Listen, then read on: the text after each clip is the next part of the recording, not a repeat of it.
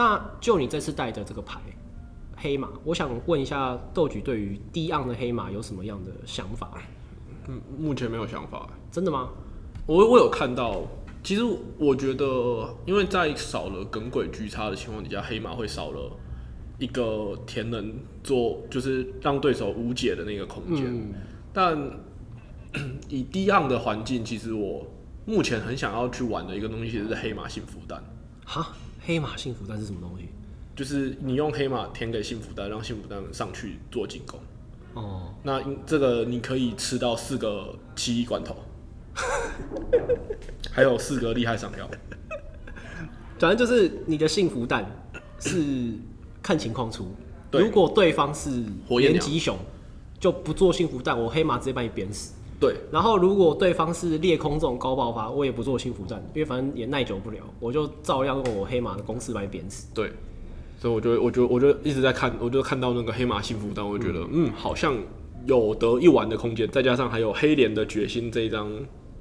buff 的牌，对，让我在想说，到底有没有办法让黑马带四个罐头养幸福蛋去做进攻？哇，这观众听到这边应该都知道，斗局是一个不是那么健康的人，他都在想一些不是要把你打死，他是要让你游戏可以玩久一点的玩家。对，那除此之外，低昂有没有什么想要尝试的牌？我目前是没有太明确的想法。嗯，因为我刚之所以想问你对黑马的看法，是因为，呃，因为就是我前面讲嘛，我觉得环境预测比打牌本身还好好玩。那很多人对于黑马是想说，哎、几乎所有的牌，也不讲所有，就是大部分的内容是可以继续使用。你少了一些很重要的东西没错，但是你不像某些人是直接连家都没了，像山神啊，像钢 TT 啊这种连家都没了的人，就你的主见都还在。对啊，可是我的看法其实跟你一样，就是，呃，我觉得耿鬼跟鬼术的存在性实在太大了，它的必要性其实甚至可以说，如果没有了耿鬼跟鬼术这两位大将，黑马的前期是十分堪忧的。对，因为其实如果把低昂的牌摊出来看啦，目前来说黑马的后期斩杀是有保底的。嗯，因为你有双奶线，再加上有新的风妖精 V Star，哦，我觉得风妖精 V Star 可能会害蛋糕没工作，你觉得？对我我觉得有蛮有可能的。因为你风妖精能够让对方控三二三嘛，对啊，然后你风妖精它的第一招一百六，然后卡对方的特特能跟的宝可梦道具，我觉得也蛮厉害的。对，所以我完全觉得就是蛋糕要没工作了，不一定不一定会没工作，不一定会没工作，因为蛋糕的斩杀还是比风妖精更来的来的更强一点，因为风妖精只能依自己的能量。依自己的能量，那蛋糕可以最大化这件事情。对再加上嗯、蛋糕本身在面对呃以后，我觉得雪道可能会成为一个主流的情况。嗯，但我也希望我自己变主流。对，蛋糕，蛋糕在这个在场上开装点，嗯，它其实是可以去反防止防止雪道的问题。防止黑马不能够填人的问题，所以我觉得蛋糕它还是有不能被取代的地方。这样讲是没有错，但我还是觉得风妖精好吸引我，就是我很想要把蛋糕从我的黑马里面拿掉，然后放风妖精。对，这这个东西完全是可以去测试的，但是不管是风妖精还是蛋糕，它都是一个后期的组件，嗯前期会很难过。嗯，不过我觉得那个我刚刚讲那个妨碍的那一招，一百六打打下去防填特能，我觉得对某些对局应该是蛮有奇效的。对啊，一定是很有奇效。例如说耿规绿钢，嗯，就是一些未来，我觉得未来好像特能会更多，因为像那个双五新的双五对对对阿尔。宙斯你可能可以卡到阿尔宙斯一回合，因为毕竟假设你是先手的话，你是很有机会能够先手二用风妖精上去直接开开始锁他的。是可以的，完全是可以的。所以我目前的想法就还是黑马可能还会再玩一下，嗯，那之后要玩什么就会等之后再说。因为子安目前已经是确定会去玩疯狂派对，疯狂派对，对老实讲，我今天才在研究疯狂派对。对，因为呃，我就是在我我们的视角里面，嗯还有我接收到的资讯里面，嗯，就是四颗先机球、四颗等级球、四颗高级球，一些熏香跟一些行李箱，听起来是很乐观的物品配置。是啊是啊，这我这我认同。然后又有八颗双五，对对，之前那个三重能太难用，对我就觉得感觉起来蛮乐观的。然后又有呃四个博士，然后你有西加纳的决心，嗯然后现在就连就是梦幻都投胎转世了，嗯，所以目前感觉前景一片乐观，那就只差测试跟运作。我自己在这边，我先猜一下，就是他会比 现在的凤凰派对过得好，没有错，但是他还是不会像现在鱿鱼炮筒那么强。对啊，但毕竟呃，我觉得鱿鱼跟炮筒在 C R C 退之后的影响其实是很大。哦，对啊，炮筒就是我讲那个连加了都连加都没了的那个，不会，它可以填双子能加熔融氧，听起来好糟糕，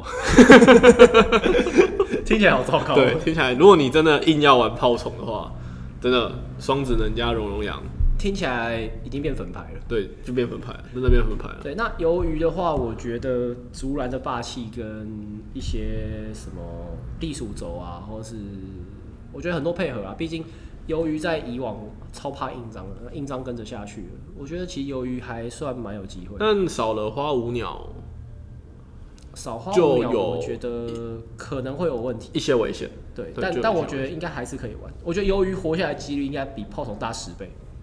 一定是一定是比炮筒大十倍啊！这这因为不是啊，炮筒是这个这个趋趋近于就是无限小啊，对，趋近无限对啊，小，趋近这个存活下来的机会是趋近于无限不止不止小，十倍，一百倍。对，所以鱿鱼铁定是再怎么说也会过得更好啊。对吧、我们现在就来期待一下高雄 I L 会发生什么事，因为现在完全想象不到。哎、台中啊，台中 I L，哦，对啊，对，台中 I L，台中 I L，完全没办法想象会发生什么事情，对，因为毕竟卡池不一样，然后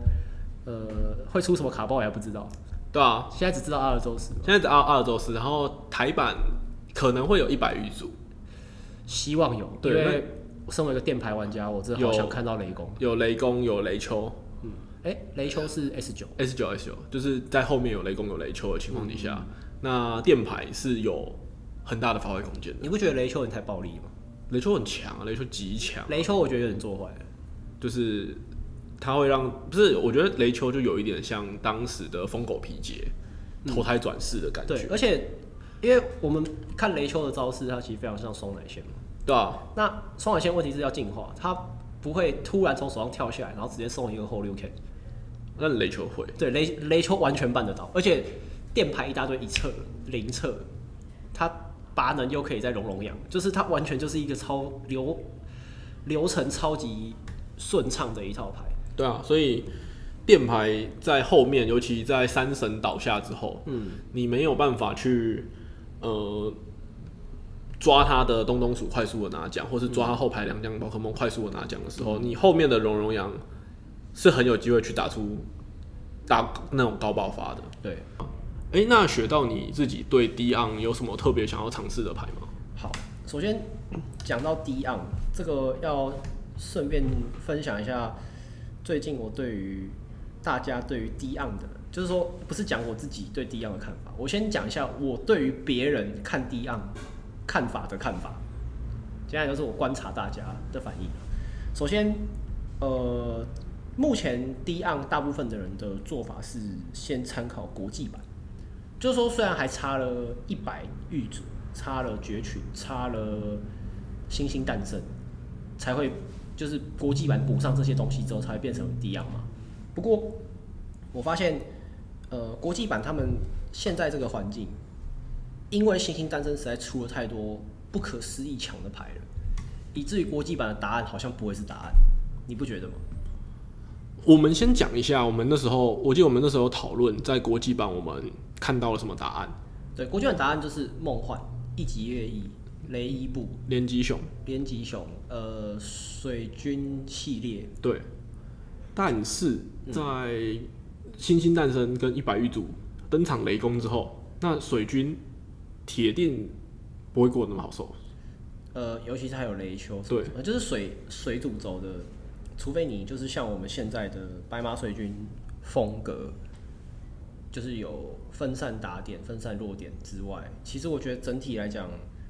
好，就是环境预测真的是一件蛮困难的事情，对它它太复杂，它是个庞大的食物链。那我想先聊一件事情，就是阿尔阿尔宙斯本人，阿尔宙斯本人显然是破格的强。应该没有人有意见，没有人有意见啊。对他破格的强，呃，我们简单聊一下阿尔宙斯为什么破格的强。如果你不是很确定的话，第一，他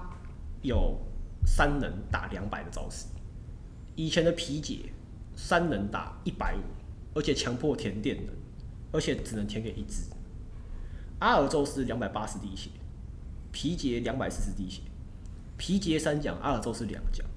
阿尔宙斯只输在需要进化，对，而且阿尔宙斯吃的是三个无色能量，没错，所以伤害更高，能量要求更少，效果更强，而且还自带一个超强的特性。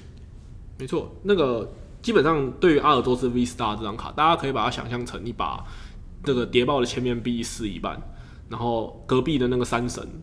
撕一半，G 差部分对以外撕一半，对，然后接在一起，嗯，大概就长这个样子。对，然后呃。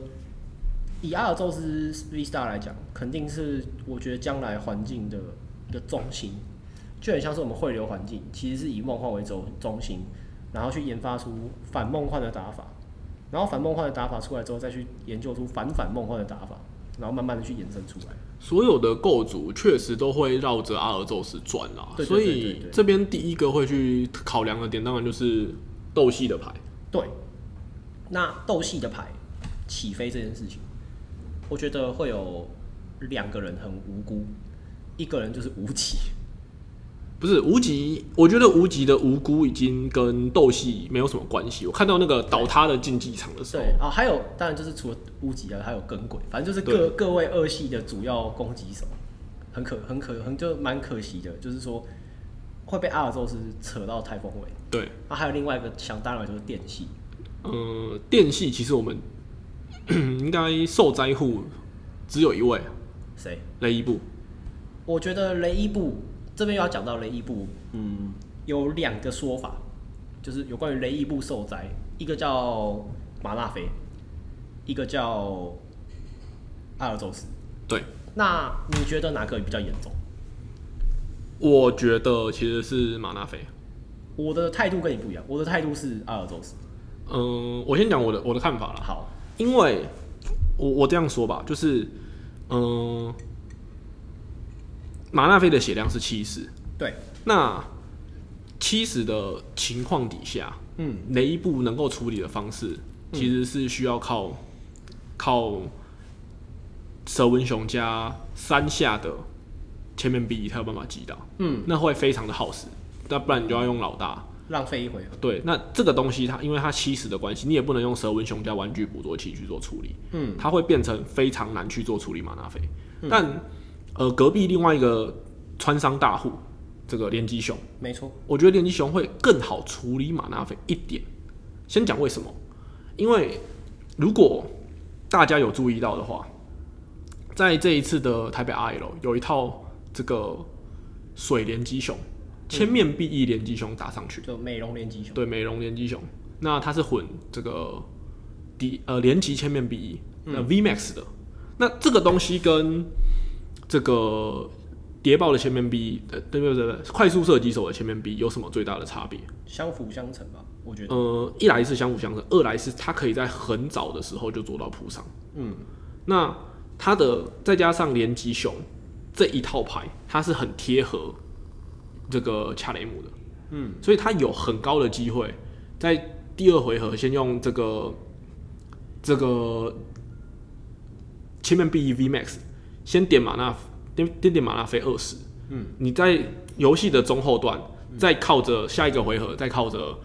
前面 B E 加上进化后的前面 B E 两只再点四十，对，直接其实大家千万不要去小看那个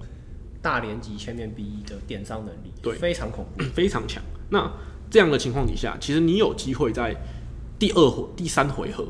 开到瑜伽闭环，嗯，直接把轮次追回来。是所以如果连击熊是踩这个连击千面 B 的构筑，嗯，对马纳菲的这个容忍度会比较大一点。会比较大一点，所以我才会觉得，呃，这个雷伊布马纳菲可以说是对雷伊布非常的不友善，嗯，因为他那个七十的血量真的是太尴尬了。OK，那我讲讲我的看法。我的看法是，我先跟大家分享一下我自己的心得，因为其实我雷伊布算玩蛮多。对，你是有一阵子都在玩雷伊布的，对对对，我算是呃，除了那些怪牌猫日和、鬼龙控制、小蓝 PJ 以外，我其实最常用的牌是雷伊布。那我觉得雷伊布呢，在以前面对小梦幻的时候，我没有那么害怕。主要有一个原因就是你讲的蛇纹熊王的加玩具枪的这个 combo，能够去很好的解决掉小梦幻，那也不需要消费掉老大指令。那我自己的理解是这样：如果今天这个小梦幻它本身是被放在一个小人牌里面的话，你会很难受，因为小人牌你不仅没办法一下一拳他的主打手，你甚至还要花时间去处理他的小梦幻，他又高几率有行李箱回收网，跟你玩无限的轮回。就是你搞得你每回合都只能敲一下小梦幻，每回合都能敲一下小梦幻，那你轮次肯定会输。如果是打大牌的话，它虽然不会有行李箱跟回收网，但是你要花一回合去处理掉小梦幻，你很有可能没办法把你的伤害铺得很完整。这是我目前的理解。不过，即使今天麻辣飞它有七十点的伤害，我觉得如果今天你打的是大牌的话，你依然能够跟以前一样处理小梦幻的方式去处理掉它，也就是蛇纹熊加玩具捕捉器。虽然你需要两倍的伤害，对对，你需要两下，但我觉得这不会构成它太大的问题。我讲的问题不是指打牌上的问题，我讲的是环境上的问题。因为你想象一下哦，呃，大家都说哦，三神要退了，小人牌可以起飞了，但是在马阿飞这个情报出来之前，连吉熊我觉得不比三神友善诶、你不觉得吗？对小人牌来讲，嗯，确实不比三生有三。对连吉熊可能会让你更绝望，因为连吉熊会断你的抽率，所有的资源，对它不止抽率，对，它会断你的打手，它会断你的抽率，对，所以其实我觉得，如果今天在一个没有马纳菲的世界，连吉熊会横着走。一定是横着走啊。对那我们必须说，如果连击熊横着走，会代表另外一件事情。就是雷伊布完全没有生存空间，对，对他的生存空间就是零，所以我反而会觉得说，有马纳菲，雷伊布只要能够开发出一套针对马纳菲的方法，它就是一套可以玩的牌。那如果今天没有马纳菲，很抱歉，雷伊布是不存在任何可以找到针对连击熊的方法的。是啦，对，所以我反而会觉得马纳菲的存在对雷伊布的发展是一件好事。对。但不管怎么说，总结来看，就是马纳菲的登场，对整体穿商的牌来说，还是有一定的影响的。对对对对对，那呃，我个人是蛮喜欢这种牌一直被印出来的，你说投胎转世的部分，呃，就是特定功能的投胎转世。对。除了这两套穿商牌之外，嗯，我印象中国际版那个时候还有多龙。哦，这件事情呢，尴尬了，对，这个非常，这我记得这是一个非常尴尬的平行宇宙。因为多龙那时候能活着，仰赖几件事情。第一，二系牌很烂。什么二叫二系牌很烂？我们举例来讲，以中文版环境这几个月的状况，强的二系牌叫做火焰鸟，强的二系牌叫耿鬼，但那时候国际版没有耿鬼，他们那时候是在汇流梦幻之后才出耿鬼。那真的是一个平行宇宙。对他们没有耿鬼，而且呢，你说火焰鸟强啊，问题是，呃，没有三神啊，他们没有三神，他们能够很流畅自然的把火焰鸟挂进去的牌组不是很多。其实只有无极啦，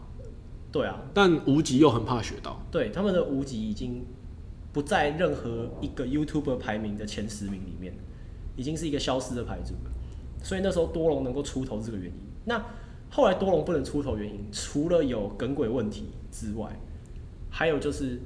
如果你要玩超系，你为什么不玩梦幻？没错，对，所以多龙起头这个东西，我觉得只能说是超系暂时没人才，嗯，对，在那个环境里面是这样。而且像我们刚刚提到这个黑马抵样的问题，就是黑马不够多的控制手段，没错，所以多龙可能是比较稳定的一个选择。再加上多龙兼容学到极度兼容，所以可能会比黑马在干扰上是更好的选择。这个看法我很认同啊。所以那个时候我们才会对这个数据有一个很微妙的看法。嗯，哎我印象很深刻啦，在那个 L 的时候，嗯，在很前面的时候有一套藏宝力数打到很高的位置，不知道你有没有印象？呃，讲到这个话，就要讲说，呃，我有一个好朋友，他是玩鱿鱼的，他专门玩鱿鱼。那他在很前期的时候有遇到这位栗鼠，那他心态彻底崩了，因为大家都知道长保栗鼠他是专门打小人牌。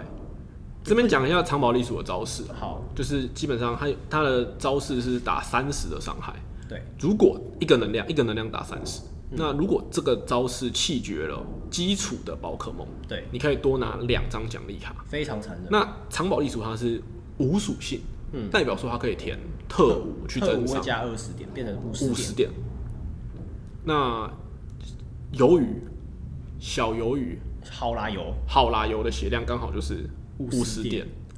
你掉一只好啦油，你会掉三张奖励牌。而且它还兼容玩具捕捉器。对，那你真的是没有得玩。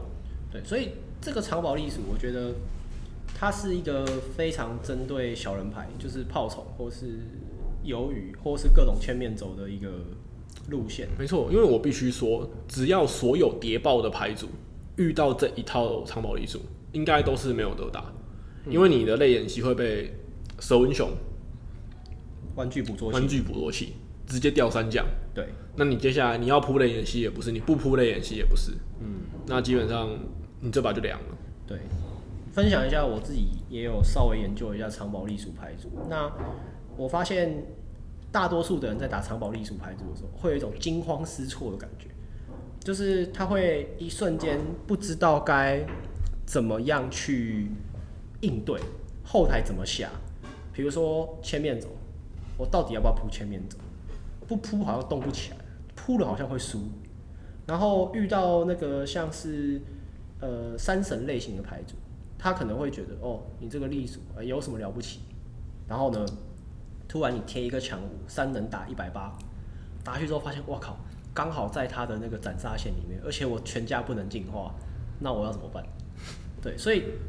呃，其实这套牌很很容易打别人一个措手不及，也算是那种反主流的常常见的心态啊。所以很有趣啊，我觉得这一次的大赛真的很有趣，对，真的很有趣。有很多反主流的牌。对我也我也蛮希望就是这些反主流的牌能够多印一些，因为讲老实话，我觉得宝可梦卡在低标跟一标，它很多这种特殊的战术牌组印的卡不是特别多，反而我觉得 C 标比较多彩多姿一点。嗯不晓得你会不会认同？我很认同这件事情。对我举个例子来说，嗯、我自己觉得低标一标啊最尴尬的一个牌组其实是无极。嗯，为什么会这样说？是因为无极这套牌他这辈子只能玩他自己的。你现在就算进到一标 F 标，嗯，无极他终究只能玩他自己的。对，那他导致了他要么就是太过于强势，要么就是你随便做任何的针对的牌组，都会导致它直接消失。对，那这样子的牌组存在在环境里面，铁定是非常不健康的。它很大的缺点就是说，它只能够用二系的东西对，绑定二系，然后它会导致说，环境有什么新的创意的时候，好像都跟它没什么关系。对。那另外一个状况就会是，它在出来的那个当下又太强，对，那太过于强势的结果，就导致了呃无极那个时候宰制了太严重，那官方只能做一些牌组去一些特定的针对卡，对去针对无极，最明显就是闪电鸟。那那电鸟那是真的有点太过分。那你出了闪电鸟之后，反而是无极再也抬不起头。那这个环境就呃，我觉得我自己的感觉啦，它就有一点像是中间有一个无极时代，那一个时代你感觉不到其他的牌组。它像烟火一样，对一瞬间绽放。对，那 C 标的情况底下就 C 标 C 标的时候，其实就比较没有这个这个状况。它虽然我必须说，在那个环境里面的 TT 宝可呃 Tech Team 宝可梦做的都非常的强势。对，呃，举例来说，这个莱西拉姆喷火龙 Tech Team，嗯，皮杰 Tech Team，然后呃钢 TT 路卡利欧 Tech Team。他们都具有很酷，然后又可以决定比赛战局的招式。对，那你虽然说那个环境里面三神是很有宰制力，但我自己的心得是在那个环境里面，三神他的宰制力虽然强，但他其实压缩到的仅只有这个小人牌的状况。对那相对起来，其他的 Tech Team 牌，它其实还是有抬头的。对，也是可以跟三神一战。对，那那每一套牌它都有它自己很特别的战术，嗯，可以去运作，所以。呃，相相对起来，就是无极那个时候是比较尴尬一些。嗯，因为我觉得 V Max 的设计导致了现在的抢先攻年代。很严重啊，对啊，就是这个问题很严重。以前的 TT 时代还可以有一些后手的乐趣，但是现在这个 V Max 时代后手的乐趣很很罕见的。呃，非常罕见。目前在 C 标退之后，想不太到有什么后手的乐趣，除了最近有出一只烈焰猴，哦，那个很有趣。对，这个东西就有趣了。对，呃，烈焰猴我自己有一个很独独特又不太合理的看法，就是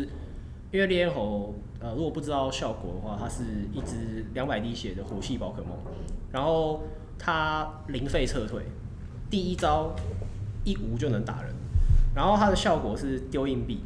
然后丢硬币丢几个正面，一丢到丢到你丢到反面为止，你丢到几个正面就打几个三十，所以例如说我后手一填一能给他。然后开敲，结果丢到三个正面，然后第四个是反面，我就会打九十。那这张牌我觉得很有趣的地方是，呃，它很有机会不小心打出有效伤害，然后它也很有机会放在各式各样的牌组。如果你后宫真的不知道干嘛的话，因为毕竟它零费撤退，然后它一个无色就能打人，它具有非常强大的兼容性。当然这个都是一个推测，因为毕竟它还是一个很靠赛的卡，可是。说不定在某一些牌组里面，你会去计算说，哦，我这套牌对上梦幻的时候，我总是会差三十滴血。那你其实很有可能就是会考虑投放这张牌，让你在后宫一的时候能够去打出这个有效伤害。那聊回低昂的后宫，我觉得另外一个可以思考的策略，其实就是阿尔宙斯去做填能。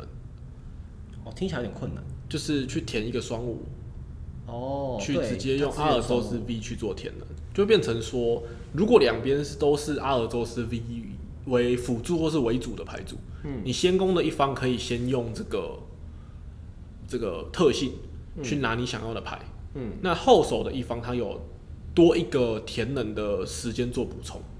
对，但听起来是蛮劣势，听起来还是比较劣势，但它会变成是我觉得未来牌组在后手不知道要干嘛可以去做的一个选择。而且我必须吐槽，我觉得出了这个讲究腰带，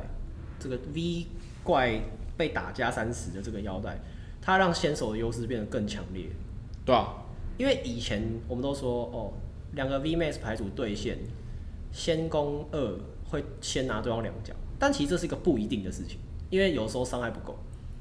但是在有了这个腰带之后，应该绝大多数赛呃绝大多数上角赛场的。V Max 宝可梦加了这三十，应该很难打不死对方的 V。对，没错。所以对于这个先攻问题啊，我是觉得第一的牌相对无聊的一个很重要的原因。那像以前 C 标的牌，像我这次用的猫日和，还有像是之后我可能会考虑去。呃，研究的一些低标的牌比起来，它就没有一个这么有趣又整体的战术能够让我们去开发跟使用。就是变说，你可能要从一些奇怪的小人牌里面找一些答案的时候，会发现，嗯，他们小人牌越硬越保守了。像一个很显著的例子是，我前阵子在研究那个谢 V V Star，它招式是你落后的越多，你就可以打越痛。然后我就一直在问说，哎。以前有自爆磁怪可以拿三个志愿者，我现在有没有类似的牌能够用？答案是没有。整个第一标环境能够自体自爆的只有顽皮雷弹，填两个电能，那跟泄密是完全不兼容。对，只有顽皮雷弹吧，印象中。对我就是只有找到顽皮雷弹。对如果有人有发现什么特殊的玩法，告诉我，我很想知道有没有办法玩泄密自爆流。对，那但我觉得在印章离开之后，嗯嗯，落后的打法其实会变得很劣势。啊，那是肯定的，只是说至少我可以利用落后来增加我泄密的攻击力，做出有效伤害，这个是我原本想要做的事情。但是发现哇，第一标创意型的打法真的是很罕见啊，比较罕见。比较罕见，我觉得像是大争锋已经是很特殊的。很特殊的打法了，嗯，非常特殊。对。然后还有就是，我会很希望可以去找到一些呃，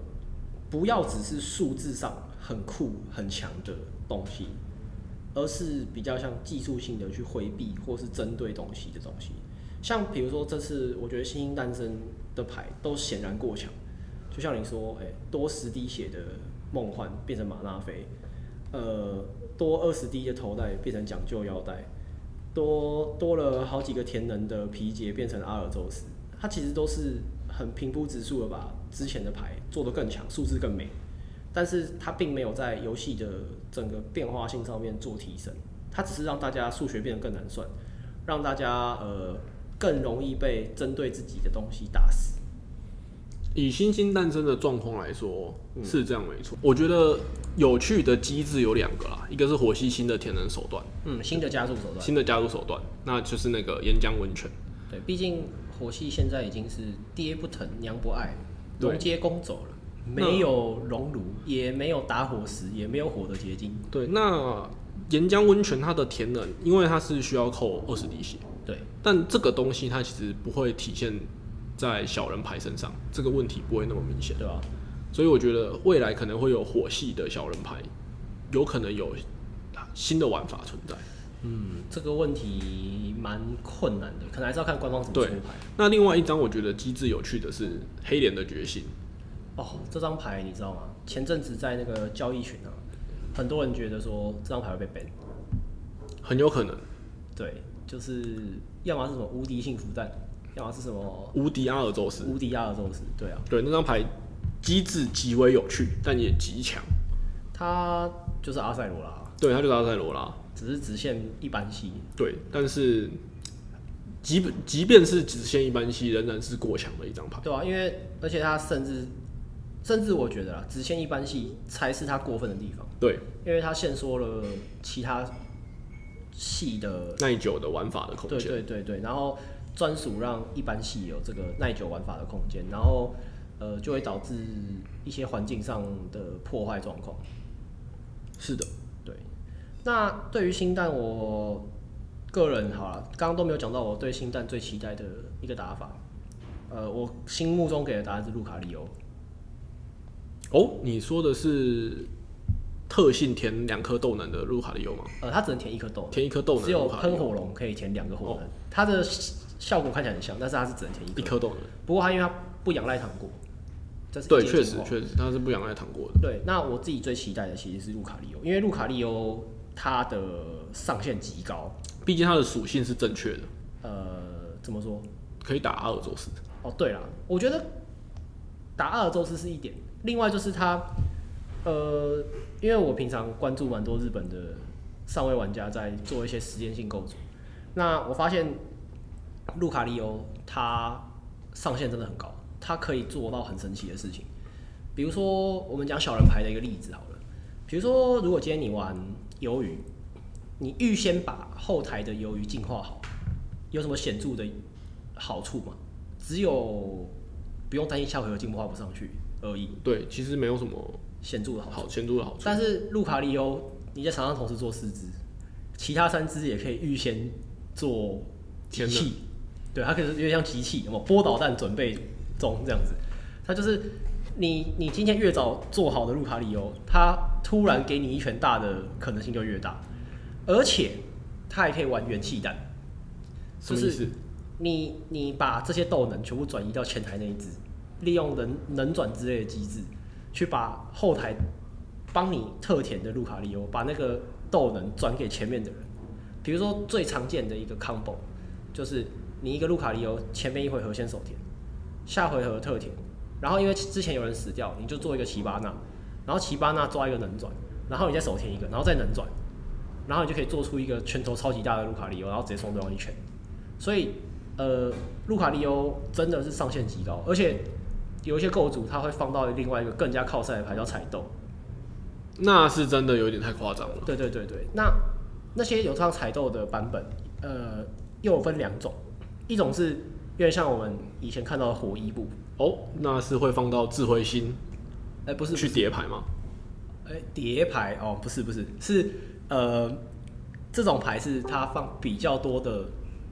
呃豆能量。豆能量，它放到可能二十颗左右，哦，然后让它彩豆随时都可以翻出三张起跳。那彩豆翻三张，手填一张，特填一张，五张的话刚好是三百一十滴。在绝大多数的 V Max 是介于那个可以气绝跟不能气绝之间的数字，它可能只要再配一张能转，它就可以做到保证击杀。所以这种我叫靠赛踩豆走，它其实比想象中的强。那另外一种是比较稳定的，它的豆能量比较中规中矩，大概落在黑马那种十三颗左右的数字，它就不是靠赛，它就是单纯的去用千面诅咒做营运，然后提早净化好路卡利欧，然后让他们能够正常的去做天能，然后再透过能转或是透过一些奇巴纳的手段去做高速的击杀。其实我觉得这些都相当的有吸引力，对，而且再加上你刚刚讲环境的这个出头的是阿尔宙斯，他非常有可能会被路卡利欧给抓死，所以我个人是最期待这个。哦，附带一提就是我录音的当天的隔天，我会去打一个日本的视讯线上赛，然后他们这个视讯线上赛是低暗环境，然后目前为止有公开的锁卡都可以硬带牌去打，哦，那你这一次有准备什么样的牌组？我就是要准备卢卡利欧去打。哦，那我猜猜看，你应该是玩比较稳定的走向吧？呃，对，我是虽然我其实也有投放彩豆，但我稍微解释一下，呃，这个收听的人可以稍微想象一下，就是一个正常的连击鱿鱼的那种感受，就是说你有千面轴，你有鱿鱼，有一些连击子弹，只是我把它改成路卡利欧，然后连击子弹改成豆能，然后呢，我还是放了彩豆，为什么？因为打到后期，你的那些非豆能的牌会慢慢的被消耗掉，比如说进化群像，比如说等级球，然后你的千面轴也都在场上。那你可能会说，而我豆能也被我甩到墓地去了，因为他每次打完波导我，猜猜看，应该是要用到能量回收器，啊对，能量回收器吸五张回对，去，吸五张回去。这时候再去开彩豆，就可以做出很恐怖的事情。所以我还是有投放到一张彩豆。作为最后的斩杀跟爆发嘛。对对对，就是让对方算错伤害，因为比较有经验的玩家会很容易算出奇巴纳能转能够做出的魔法杜卡利欧上限大概在哪里。但是如果今天你再考虑进去彩豆的话，那几乎是没有上限。对，确实确实。对，所以这个有关我打这个路卡利欧的战报，可能再找个时间跟大家分享。如果大家喜欢这一类型的节目，也可以在留言告诉我们，因为这是我们一个尝试性制作的心得分享。对，哎、那这边先感谢大家有听到这边。那如果听到这边，你们应该是听完上下两半集，因为我们就是因为这一集的内容其实蛮长的，因为主要是借在 C 标的结束跟 D 标开始这一段时间。那因为这个是一个比较尝试性的制作，我们也不知道这个做起来效果好不好，那有没有切合到观众想听的这个内容跟胃口？那如果大家喜欢这一类的频道的呃这一类的节目的话，那也欢迎大家在留言区告诉我们你的看法。那如果有之后有机会的话，我们可以有机会的话，我们可能会继续做类似这样的内容。那再跟大家分享一些我们自己的看法啊，或是自己的一些理解，或是呃也可能会找其他人来陪我们一起聊这样的环境。那谢谢你听到这边，那双奶鲜烘焙坊第一集的 Podcast 就到这边结束，拜拜。拜拜。